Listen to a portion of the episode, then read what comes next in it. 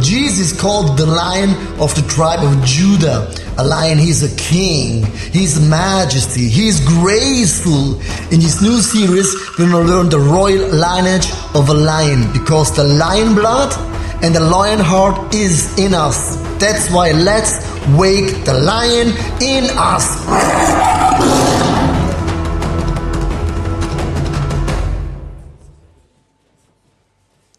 Tak krásný večer vám všem.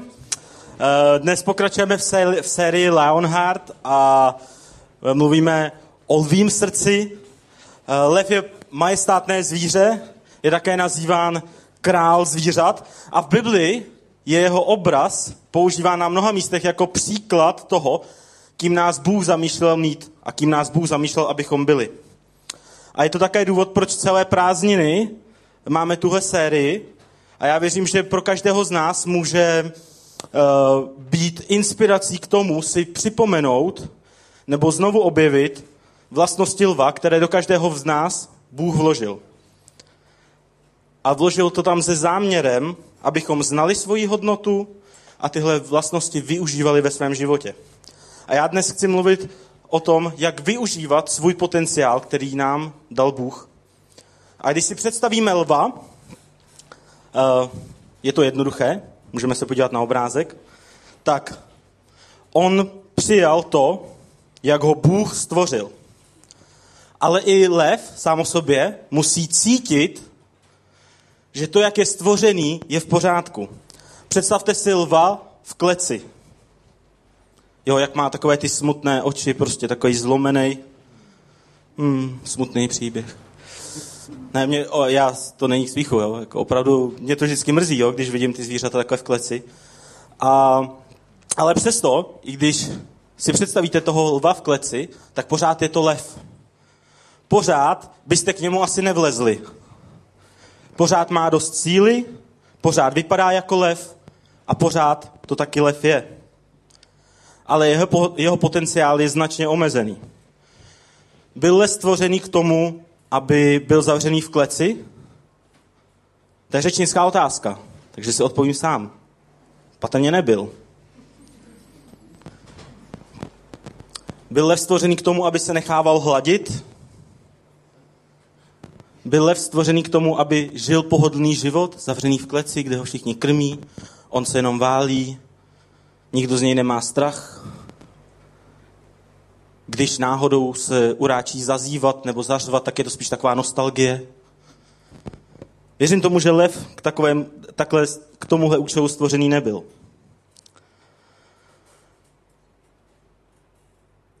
Ale někdy se může stát,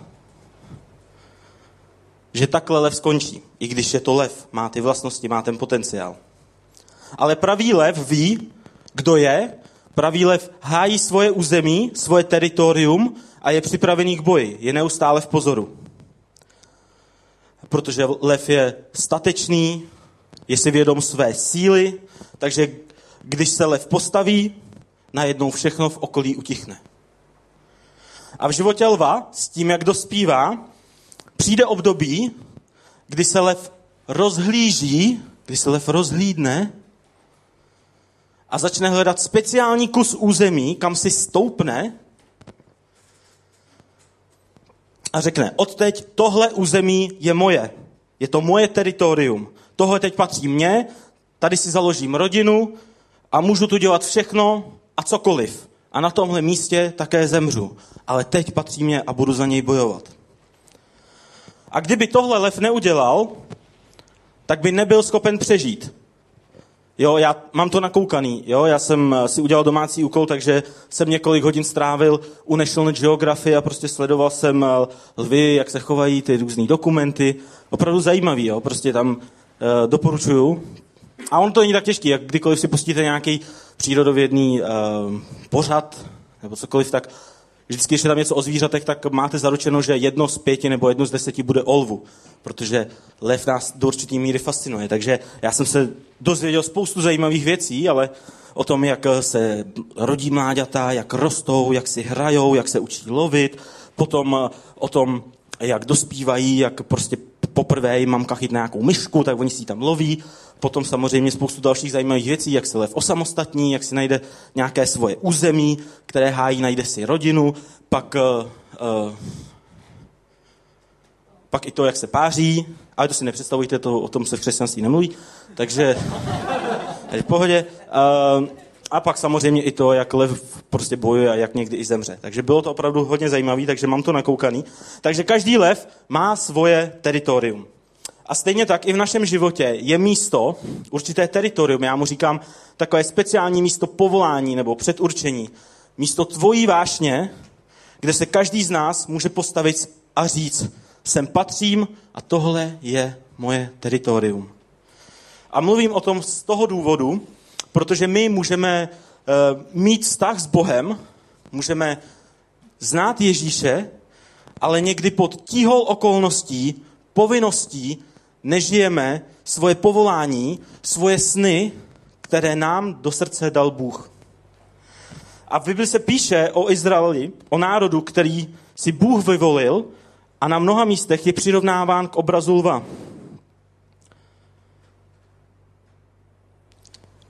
V Bibli se píše, ten lid, Izrael, vstává jako lvice, zvedá se jako lev.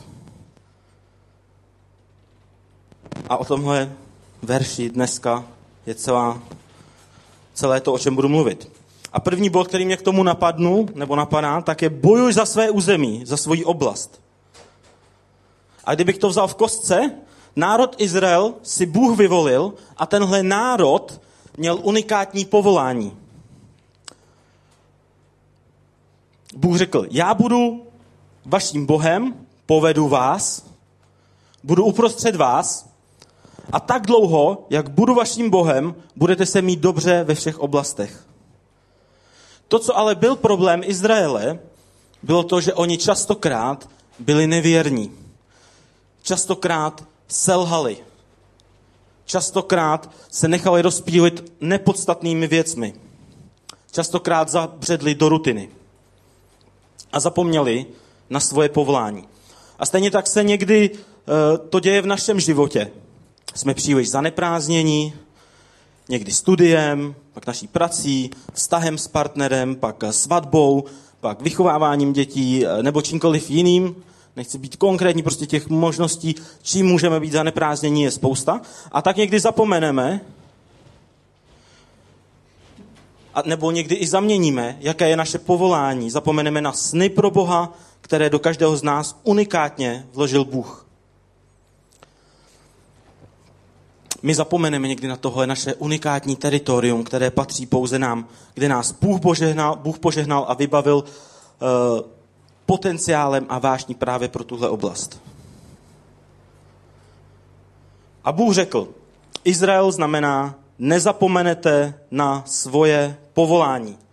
Svojí vášeň pro mě, nezapomenete na svoje teritorium, kterým je ukázat, že jste můj národ a já jsem vaším Bohem.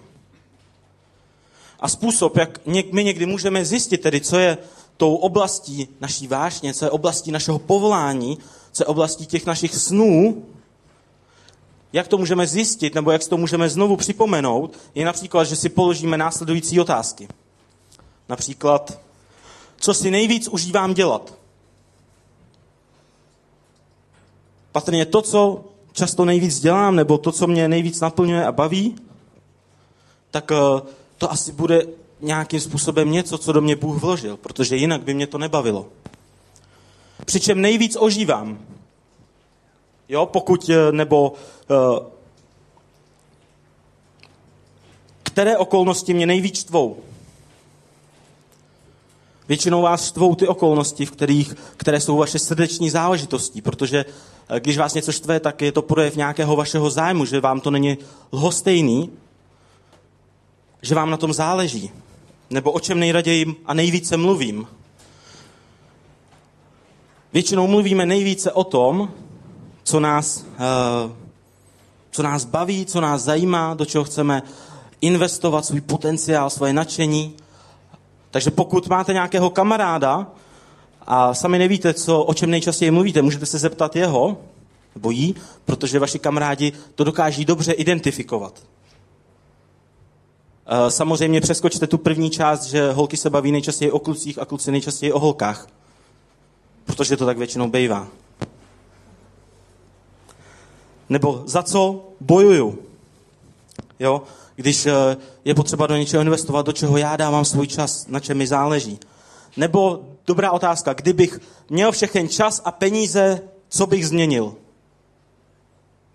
Protože většinou eh, to, co nám brání někdy dělat to, co bychom chtěli, jsou právě čas a peníze. Nebo alespoň nejčastěji slýchám, že na tyhle dvě věci se lidi nejvíce vymlouvají. A vášeň ukazuje to, kde a co je ta moje oblast mojí vášně. Obdarování pak ukazuje, jak to dělat, ale uh, vášeň je, kde a co mám dělat. A každý člověk má nějakou tuhle tu oblast a já jsem vybral pár lidí, kteří uh, měli takovýhle sny, měli takový vášně a šli za nima a něco změnili. První byl Martin Luther King, můj oblíbený uh, člověk, protože on v roce 1963 se postavil u schodu Lincolnova památníku ve Washingtonu a řekl, mám sen. A jeho, jeho vášní, které zasvětil celý svůj život, bylo, aby každý člověk měl stejná práva, aby si každý člověk byl roven. A on do toho dal veškerou svoji energii, veškerý svůj potenciál, veškeré svoje nadšení a nakonec díky tomu, co on udělal a jeho odkazu, tak eh, nakonec se to tak opravdu stalo. Potom uh, jeden z největších evangelistů 20. století, Billy Graham, tak jeho vášní bylo naplňovat stadiony, aby mohl lidem říct o boží lásce. Já jsem četl, že nejvíc lidí, eh, kteří se kdy sešli na jeho kázání na stadion, bylo něco okolo 130 tisíc. A jeho touhou bylo získávat lidi pro Boha. A zasvětil tomu celý život. Dal do toho veškerou svoji energii. Pokud byste se ptali na můj sen, jaký je můj sen, tak já jsem vždycky rád eh, měnil věci tak, aby fungovaly líp. Potom, když jsem v 15, eh, nebo ještě než se k tomu dostanu, já jsem vždycky všechno musel vylepšovat. Jo? Když jsem měl uh, nějaký autíčko, tak jsem ho musel vylepšit, aby bylo ještě lepší a, a aby se lidi, když jsem pořádal nějakou akci, tak aby lidi se cítili dobře. Když jsem pořádal novou akci, tak to muselo být prostě perfektní, protože jsem chtěl, aby se tam lidi cítili dobře. A potom v 15, když jsem uvěřil, když jsem se stal křesťanem, tak uh, Bůh ještě použiju to slovo upgradenul. Jste tu vy hodně mladí, většina, tak víte, co znamená. Pro ty z vás, to nevíte, zeptejte se mladšího souseda, upgradenout, jo? to je taková počítačová verze, eh, nebo jako počítačový výraz. Takže jsem up, tak upgradenul tuhle tu verzi na to, že mi dal do srdce touhu pro církev. Proto tvořit a budovat církev, která je otevřená lidem, kde se lidé můžou cítit dobře, kam můžou přijít, můžou být pozbuzení, církev, kam lidi budou chodit rádi. A tak vlastně před už 11 let vlastně jsem součástí ICF a já miluju tuhle tu církev a, a jsem z toho nadšený. Kdyby ne, tak bych sem nechodil těch 11 let, to je očividný. A už je to 9 let zpátky, co jsem měl své první kázání a já jsem za tu dobu měl nějakých 25-30 kázání, tak kdybyste se podívali zpětně, já to nedoporučuju, protože když jsem kázal poprvé, tak mi bylo asi 21, 22, byl jsem hrozný ucho, takže to je spíš tak na zasmátí. Já se nemůžu koukat ani zpětně na žádná svoje kázání, ale jsou dobrý. Eh, díky, super, můžete se smát častěji, já budu rád. A jedna věc, která všechny ty kázání spojuje, je, že v každém tom kázání zmiňuju jedno slovo. Vždycky. A to slovo, není, je to slovo, je to město a zmiňuji město Plzeň. Protože já pocházím z Plzně a vždycky jsem měl uh, v srdci touhu, aby to samé, co děláme v Praze, to, co mě naplňuje, z čeho mám radost, a to tedy být součástí církve, být součástí ICF a dávat do toho svůj čas, úsilí, nadšení, tak abych to samý mohl udělat někde jinde. A tak uh, jsou tomu dva, tři týdny, kdy jsem se rozhodl, nebo rozhodl jsem se o něco dříve, ale dva, tři týdny zpátky, kdy jsem se přestěhoval do Plzně, protože věřím tomu, že Bůh mi dal tuhle tu touhu pro tohle město. A já věřím, že i tam můžeme jednou mít církev, která se bude nazývat ICF a která to nebude o tom jménu, ale bude to o tom, že tam lidi budou moct chodit rádi, nadšený a, a bude to paráda. Takže to je moje touha. A kdybych se zeptal, co je tvůj sen nebo co je váš sen, tak o tom můžete chvilinku popřemýšlet. A pokud byste mi odpověděli na tuhle otázku, tak bych určitě dostal mnoho odpovědí. A určitě to není o tom, že je nějaká špatná nebo dobrá vášeň, ale věřím tomu, že tuhle tu vášeň dává do srdce Bůh a my ji můžeme porozumět, když ji hledáme a soustředíme se na ní. A když se vrátím k, k tomu lvu, o kterém je celá tahle série, tak podstatné je, že lev jak dospívá a vnímá svůj vnitřní potenciál, vnímá to, kým je, tak přijde do bodu, kdy už není lvíče, už nepotřebuje, aby se o něj někdo staral, krmil ho, učil ho, a tak si uvědomuje, že musí vstát a najít si svoje vlastní teritorium, svoje vlastní území, kde se naplno rozvine jeho potenciál a jeho osobnost jako silného, majestátného a odvážného lva. A nikdo zatím nezjistil, eh, podle čeho si lev vybírá to určité území, tu určitou část země. A stejně tak nikdo neví, proč mám nadšení a touhu pro, zrovna pro tuhle nebo tamhle to. Je to vnitřní věc, kterou dává a dělá Bůh. Ale jsi to ty a já, a každý sám za sebe, kdo musíme vstát, jako ten lev, a bojovat za tohle své teritorium. Že druhý bod je, postav se. Nikdo nevstává, ale v pořádku. A postav se tedy. Vsta- Izrael stává jako lvice. A proč vstát? Znamená to, že dělám něco aktivního, něco měním, posouvám něco dál, nechávám něco za sebou. A proč je důležité tohle slovo vstát, tenhle aktivní úkon? Protože bez něj se dostáváme do určité pasti, že o věcích pouze sníme, máme je v mysli, ale ty věci se nikdy nestanou realitou, pokud já neudělám ten aktivní krok. A já občas přemýšlím o tom, proč se někteří lidé nikdy nepostaví a nevstoupí do svého teritoria, svojí vášně, do svého povolání. A tady je několik možných důvodů. Jsou lidé, kteří podlehli svému strachu. A tak jsem nazval i ten bod, se strachem v zádech. Darebáci prchají, i když je nikdo nepronásleduje. Spravedliví jsou smělí jako lvy. A když eh, známe Boha a přijali jsme Ježíše, tak nás nazývá, že my jsme spravedliví, takže my můžeme být smělí jako lvy. Ale jsou lidé, kteří podléhají svému strachu. A chci, aby to bylo jasný. Eh, přiznejme si, každý z nás někdy prožívá strach. Nejsou lidé, kteří mají strach a kteří ho nikdy nemají. Nicméně jsou lidé, kteří podléhají strachu a nechají se ovlivnit jím, nechají si jím ovlivnit celý život a jejich jednání. Oni mají vizi, dokáží o ní mluvit, mají nadšení, mají sny, dokonce dobře slyší naprosto zřetelně, co jim Bůh říká a kam je vede, ale stále podléhají svému strachu co když směle vykročím, ale ono to nebude fungovat? Co když směle vykročím a něco zkusím, ale nakonec selžu? Nebo to nepůjde tak hladkým způsobem, jakým jsem si myslel. A v takovém případě, což je takový, eh, taková tendence, takový zlozvyk, je to, že spíš než abychom pak hledali způsob, jak to udělat, tak hledáme a soustředíme se na důvody, proč bychom do toho neměli jít. Soustředíme se na strach a ten nás potom paralyzuje. Když je člověk paralizovaný, tak není schopný udělat nic. Tudíž člověk se bojí a proto se nehne z místa. Ale Bůh nás vybízí, vybízí. Buďte smělí jako lvy.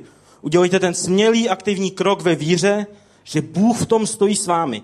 A ten aktivní krok je vyjádřením toho, já se nespoléhám sám na sebe, ale spolehám se na Boha a očekávám, že v tom Bůh bude jednat. Před několika dny jsem mluvil s mým jedním známým a ten mi řekl takovou zajímavou věc. Byl takový zklamaný a zničený, protože se mu nic nedařilo. A tak mi řekl, štve mě, že Bůh nedě, nic nedělá. Že on počítá jenom s tím, kdo má tah na branku.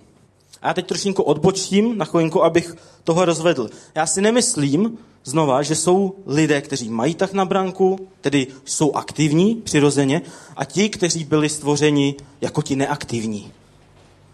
Ale rozdíl vidím v tom rozhodnutí udělat aktivní krok ve víře. Mám odvahu, jak jsme četli, jsme smělí jako lvy, mám odvahu důvěřovat Bohu, nebo chci mít všechno pod kontrolou, tedy spolehat se pouze na sebe a pokud něco nemám pod kontrolou, tak mám strach a tak to neudělám. Protože je jednoduché říci, důvěřuji Bohu, ale vlastně nic nedělat. Důvěřuji Bohu právě tím, že něco dělám. Důvěřuji Bohu, že mi pomůže najít novou práci, jako příklad, ale nic pro to třeba nedělám.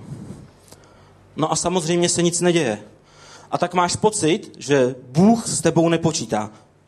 A pak se koukáš na svého kamaráda, který taky hledá práci, ale on se vzdělává, pracuje na svém CV, na svém živno, eh, živnostenském, list, eh, živnostenském listě, na svém životopise. Díky, jste skvělí. Můžete si zatleskat. A, a třeba se vystavil desítkám pohovorů a samozřejmě překvapivě on práci našel. A tak se nám může zdát, že Bůh má, uh, Bůh počítá jenom s těma, kteří mají tak na branku. Ale ty mezi tím si vlastně čekal doma a říkal si, tak nějaká práce přijde, raději nebudu nic zkoušet, abych nic nepokazil, takže budu čekat doma, budu se modlit, budu důvěřovat Bohu, budu jíst bramburky a budu čekat, že najednou někdo u tebe nebo u mě zazvoní a řekne nějaký ředitel nějaké firmy a řekne Mildo, ty jsi tak skvělej. Moje firma má miliardový obrat a já chci, aby jsi se stal manažerem v mojí firmě. Budeš brát 150 tisíc týdně. Budeš moc pracovat z domova a budeš jednou měsíčně chodit na poradu. Bereš to? Nevadí, my to přizpůsobíme tobě. Jasně, může tohle Bůh udělat? Může. Ale otázka zní, co uděláš ty, nebo co uděláme my. Budeme pasivní, budeme mít strach něco udělat, abychom neudělali něco špatně, nebo budeme aktivní a smělí jako lvy. Nebo potom další příklad, který mě napadá, je třeba, protože nerad dávám jenom jeden příklad, radši mám dva, by to bylo taký pestrý, tak uh, třeba chceš hrát fotbal za úspěšný tým. Chceš hrát fotbal třeba za, já nevím, Barcelonu, nebo vlastně tady máme člověka, který fandí Real Madrid, možná jich tady víc, takže za Real Madrid, že, abych ho potěšil. Takže za úspěšný tým, jako je Barcelona, Real Madrid, nebo Viktorka Plzeň. Ale prostě na tréninky nechodíš, doma se zase s těma brambůrkama ale on žádný ten manažer najednou nepřichází a neťuká a nenabízí ti milionovou smlouvu. A třeba by to i byl boží záměr, aby si v takovém klubu hrál a aby si mohl eh, o Bohu mluvit a být vzorem na tom hřišti, ale bohužel nezaťuká. Aspoň u mě nezaťukal. A to jsem FIFU na počítači párkrát hrál. A takových příkladů se samozřejmě dají říct stovky, ale rozdíl je v tom, že když vykročíš ve víře, uděláš aktivní krok, tak Bůh vytvoří ty příležitosti, které potřebuješ. Takže nenechme se z přemoci a paralizovat strachem. Druhý typ člověka, který nikdy nevstoupí do teritoria svojí vášně a povolání, je člověk,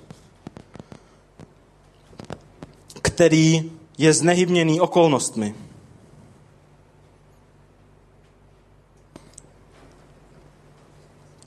Jsou lidé, kteří značením vstoupí do nějakého velkého snu a najednou zjistí, že okolnosti jsou příliš komplikované.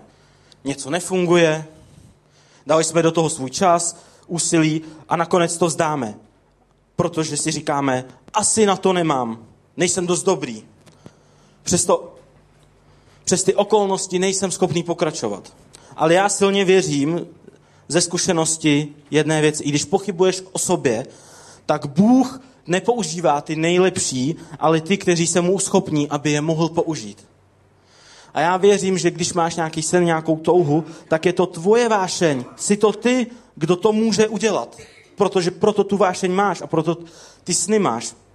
Takže nenech frustraci uhasit svoji vášeň. Když lvice volí, loví, jo, já zase eh, koukal jsem na National Geography, tam byl i lov jako lvice. A abych vám to vysvětlil, tak eh, lvice, nebo u lvů a lvice je to tak, že loví lvice. Jo, lev nikdy neloví. Lev se přijde na papat. Chtěl bych být lev.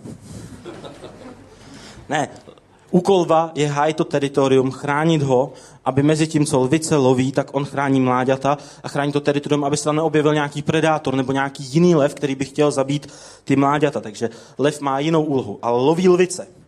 A když lvice loví, většinou jí to zabere několik pokusů, než něco uloví. Není to tak, že jako lvice e, přijde, potká gazelu, zebru, hrocha, slona nebo cokoliv, tak ho chňamsne a odnese a má ten úlovek. Ne, lvice se musí plížit. Ona se musí plížit někdy dvě, tři hodiny trávou, vysokou trávou a musí dávat pozor na, pozor na každý krok.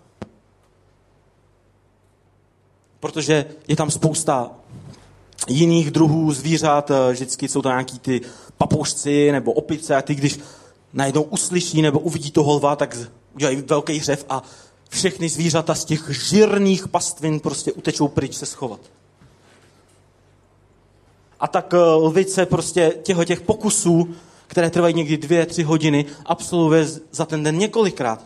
Někdy pětkrát, někdy desetkrát, někdy opravdu za ten den nic nechytí, někdy nechytí nic týden, ale ona to nikdy nevzdá, protože ví, kým je, ví, jaký má schopnosti, ví, jaký má dovednosti a ví, že když tomhle úsilí vytrvá, tak nakonec tu kořist uloví.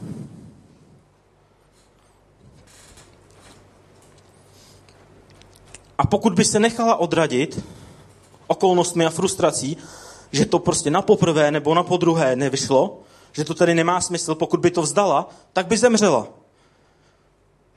Zemřela by hlady. Nebo by zemřela i mláďata. A nebo nakonec by se uh, lev s kručením v břiše musel uráčit a jít něco lovit a mezi tím by vystavil nebezpečí celou, celou svoji rodinu. Ale lvice to nikdy nevzdá, protože ví, kdo je a ví, jaký má schopnosti. Takže nenechme frustraci ovládnout naší snahu, budovat naší vizi a náš cíl. Třetí bod jsou lidi, kteří jsou ochočeni sami sebou. A píše se v Biblii, nepřijali jste přece ducha otroctví, abyste se znovu báli. Naopak přijali jste ducha synoství. Když si představíte lva, ochočeného pro cirkus, jak běhá do kolečka, skáče přes překážky, dělá regrační pózy, lev, který dovolil, aby ho ochočili a ztratil svoji přirozenou povahu. A někdy je to nepříjemné si tohle přiznat, ale někdy jsme ochočeni, ne, že by nás ochočili lidé, ďábel nebo okolnosti, ale jsme to my, kdo jsme dovolili, že už víc nevěříme, že jsme silní, odvážní, povolaní a požehnaní Bohem. A slyšel jsem to od lidí mnohokrát, takovou tu frázi. Já bych to udělal, ale. Já bych to chtěl, ale, ale, ale. Chtěl bych Mám takový příklad. Chtěl bych vytvořit třeba lepší kolektiv ve své práci, protože eh, v mém oddělení, a protože se mi tam nelíbí a nezdá se mi, že eh, ty vztahy fungují dobře a tak jdu za šéfem a řeknu, já bych pořádal team building a potřeboval nějaký peníze, aby tam byl prostě lepší kolektiv a šéf řekne, ale mě toho nezajímá, to jsou prostě prkotiny. Hů. Takže, kdo je vinen? No já už ne, je, teď je vinen ten šéf. My pak se lidi naučí vinit někoho ostatního a pak už vlastně, a může se stát, že už pak tenhle člověk nikdy nepřijde s žádným dobrým nápadem, protože pracovní prostředí je vlastně proti němu. Ochočí sám sebe. Když začneme obvinovat někoho jiného, začneme se soustředit na to, že to nejde. A že to nejde kvůli někomu nebo něčemu. Že to vlastně není naše vina. A my tím, s tím vlastně paradoxně uspokojeni. Jsme tím uspokojeni, že to přijmeme jako fakt a naučíme se s tím žít. Protože to vlastně není naše chyba, někdo jiný za to může a já? Já v tom sice žiju, ale není to moje chyba. Místo toho, abych hledal možnosti a nenechal se ochočit. A poslední bod je pohodlný život. Jednoduše lidé, kteří nebo které přemáhá lenost. Problém těchto lidí je, že nepřijdou a neřeknou, o, jak já jsem líný. A zrovna dneska jsem strašně líný. Ne, ne, ne. Dané, prosím tě, tohle po mně nechtěj. Vždyť víš, jak jsem línej. Lidé, kteří se nechávají přemáhat leností, oni používají někdy opravdu velmi krásné a vznešené věty. Já bych se tak moc chtěl zapojit v církvi, ale v současné době mi vůbec nezbývá čas, protože moje práce je tak náročná. Na vině je tedy ta společnost, ta firma.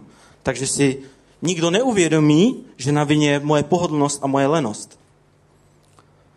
Nebo lidé, lidé, kteří se nechávají přemáhat leností, se postupem času obrní.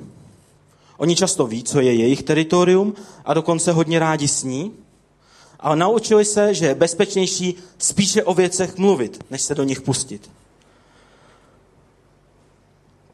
Tak řeknou, hele, mají maj skvělý nápad, hele, tohle bych chtělo změnit, tohle by, na tohle byste měli zapracovat. A přijde za tím člověkem a řeknete mu, hej, a pomůžeš mi s tím? Ty jo, fakt, já bych hrozně rád, ale nechce se mi. E, teda, mám moc práce. Znáte to, jo, z přátel, takovou tu hlášku. Já bych moc rád, ale nechce se mi. to se mi moc líbí. Tak jsem si nemohl odpustit ji nepoužít. A také se tyhle lidi naučili používat dvě kouzelná slova. Můžeme se na ně podívat. Ty dvě slova jsou Hakuna Matata. Minulost musíš hodit za hlavu. Chlapče, ať se stalo, co se stalo, teď už s tím nic nenaděláš, chápeš? Chápu. Omyl! Když se svět k tobě otočí zády, otočíš se ty zády ke světu. Takhle jsme se to neučili. Zřejmě potřebuješ nového učitele. Opakuj po mně. Hakuna Matata. Cože? Hakuna Matata znamená netrap se. Hakuna Matata. Ta dvě slovíčka z něj. Hakuna Matata není nápad zlej. Vše, co tě trápí, rychle za hlavu dej. Tohle učení tě odmění. Hakuna Matata. Hakuna Matata? To je naše moto. Co je to moto? Nic, ty motovidlo. Víš, chlapče, tahle dvě slova ti vyřeší všechny problémy. To je pravda, tak třeba tady pumpa. A jedem. Když byl mladý divočák. Já byl mladý divočák. Moc pěkné. Dík. On zjistil, že jeho parfém nevoní všem a když jet každý rád se spasil útěkem. Duši citlivou mám, ať se nevypadám. Měl jsem žal, každý se po větru stát bál. Já On ho uměl. změnit jméno jsem Co z chtěl. toho bys měl? Byl jsem tenkrát smutný, Jak jsi se měl? vždy, když jsem se... Hej, Bumbo, ne před dětmi. O, lituji. Hakuna Matata, ta dvě slovíčka z něj. Hakuna Matata, není nápad zlej. Vše, co tě trápí, rychle za hlavu dej. Jo, zpívej to, tohle učení. Tě odmění. Hakuna Matata. Vítej v našem skromném domě. Tady bydlíte. Bydlíme, kde se nám zachce. Domov máš tam, kde složíš zadek. To je nádhera. Mám hlad. Já mám hlad, že bych sněl celou zebru. Hmm, zebry nám došly. A antilopy? Ne, A hroši? ne. Poslyš, chlapče, když žiješ s námi, musíš jíst to, co my. Hele, tady se určitě dá schrastit něco na zub. Eh, co to je? Čert, jak se ti líbí? Uj, to je hnus. To je lahůdka. Slizký, ale výživný. Mm, tohle je další pochoutka. Mm, pikantní a krásně křupou. Mm, Přijdeš jim na chuť. Jak říkám, chlapče, tohle je prýma život. Žádné zákony, žádná zodpovědnost. O, tenhle je plněný krémem. A co víc, žádné starosti. Tak co? Dobrý, Hakuna Matata.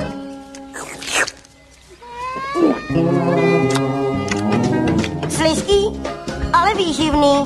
Přesně tak.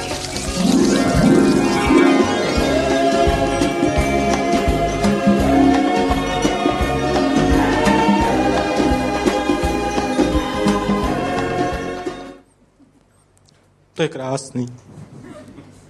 Já doufám, že se vám to líbilo. Mhm. Ale ta pointa, aby vám ji vysvětlil samozřejmě, pokud jste ji nepochytili, tak je to, že když se necháme ochočit, nebo když jsme líní, tak se z nás stane něco jiného, než to, kým nás Bůh zamýšlel. A pokud jste viděli tenhle film dál, tak uh, potom Simba, myslím, že se jmenoval, tak potom musel projít takovou proměnou, aby se opravdu stal tím lvem, kým ho Bůh zamýšlel mít.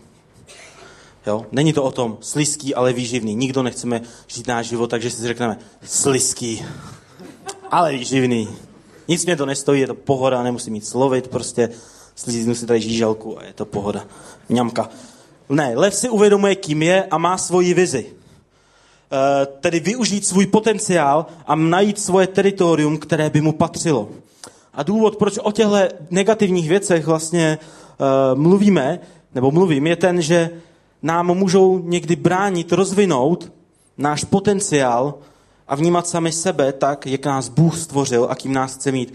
A i když víme, kým jsme, tak pokud tyhle věci podceníme, tak se může lehce stát, že je přijmeme jako realitu pro náš vlastní život.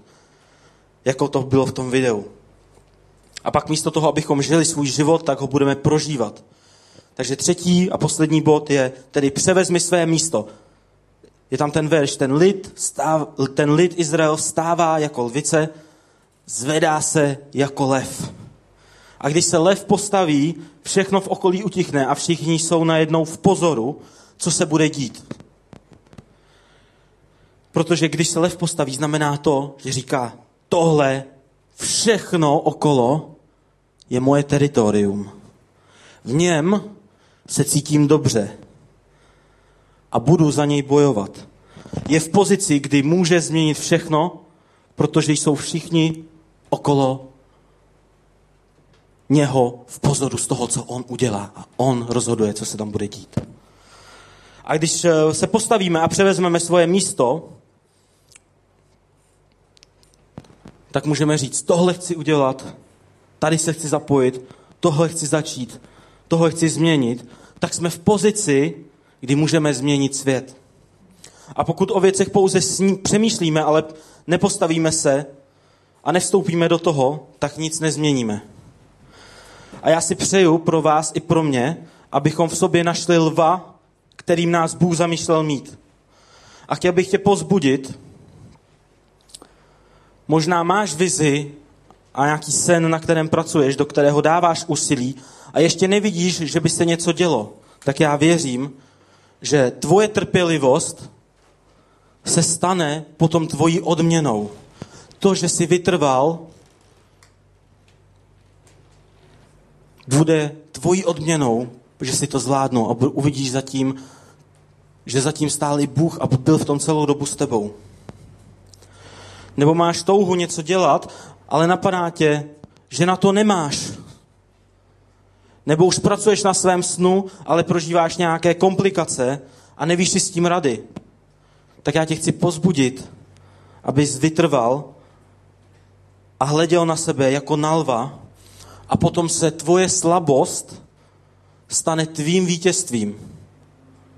Protože když my vstupujeme do něčeho, kde máme vášeň, ale víme, že na to sami nestačíme, tak se musíme spolehnout na Boha. A já věřím, že Bůh si cení toho, když my vykročíme právě v té víře, že On je s náma a že my se nespoléháme sami na sebe. A potom nám dá pocítit to vítězství, že i když jsme na to neměli, tak jsme to zvládli. A nebo jsi zklamaný, že třeba něco nešlo, jak jsi představoval, že jsi do něčeho dával svoji energii, nebo že tě zklamali lidé, nebo že tě zklamali okolnosti, nebo ta situace a máš pocit, že tě to zranilo a zklamalo, to já tě chci pozbudit. Vydrž v tom, věř Bohu, že On je v tom s tebou, protože jinak by ti tu touhu, vizi a sny do srdce nedal. A potom tvoje zklamání se stane tvým zázrakem, kdy víc uvidíme zázrak a tu boží moc, než když my sami na to nemáme, když jsme zklamaní, zranění. Něco už jsme tedy prožili a Bůh to obrátí v něco dobrého a krásného. A já bych chtěl, aby jsme se teď společně mohli modlit, můžeme se postavit.